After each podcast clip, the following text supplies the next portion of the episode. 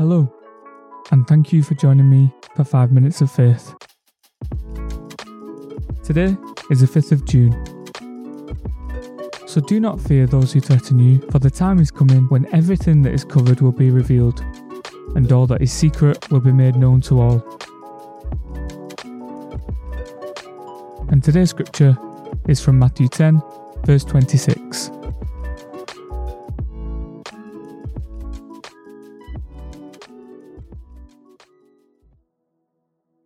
It is no secret that those who represent God on earth have always faced persecution. There is so much offence which seems to follow wherever God's people go. Initially, I thought of World War II and the persecution the Jews faced during that time, but I also think of the martyrs of Christianity and the more recent persecution of Christ's representatives in the Eastern world. Of course, there's the prime example of the treatment Jesus himself received but the Spirit of Jesus is alive in each of us who continue his witness today. So it's almost expected that opposition will follow those who allow the Spirit of God to dwell within them. What I imagine was quite shocking for the disciples at the time is that Jesus wasn't saying, persecution is coming, run, but instead, persecution is coming, persevere. Jesus wants them to endure and to continue their witness to both truth and light. Thankfully, this time that we currently live in, Christians aren't being hunted down by governments. And we are, in the majority, free to express our faith and speak freely about Jesus and his gift of salvation.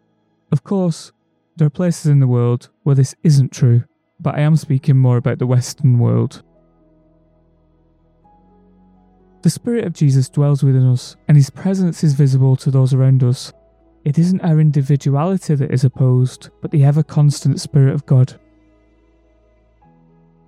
I've experienced many accounts of opposition in my life, on multiple occasions, and from multiple people. I'll spend a lot of time doubting my character and believing things that simply weren't true. I'd think these people must be right. What they're saying about me must be true, but it never was. And I would try to respond to this opposition with truth and try to bring light to this darkness that was so present in my life at the time. But what I realised over time was that God really does see all, and God is the one who will take on that job of bringing that darkness into light and revealing to everyone the truth of these circumstances. And it's a common saying that kindness can be perceived as weakness, but of course, we know that the Holy Spirit is a strength. I can't stash the Holy Spirit away elsewhere in hope people don't notice him because he's part of me. Even if I could, I wouldn't want to because my life with God, along with the trials, is so much better than a day without him. I love this promise from Jesus that nothing will remain hidden forever, but will one day be revealed to all. The truth is a constant in life. No matter how people try to disguise it or deny it, justice will come, and I look forward to that day. So when you look at the day ahead of you or look at the day that's just passed, remember that whatever opposition you're facing, the Spirit of God is by no means a weakness. Embrace the strength of God, because it's only in doing so that you do remain kind, and you do remain patient, and you do remain a witness to Jesus.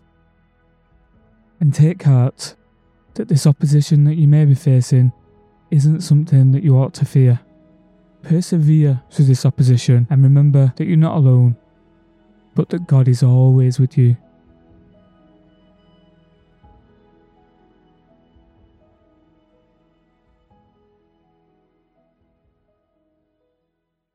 And a reminder of today's scripture So do not fear those who threaten you, for the time is coming when everything that is covered will be revealed, and all that is secret will be made known to all.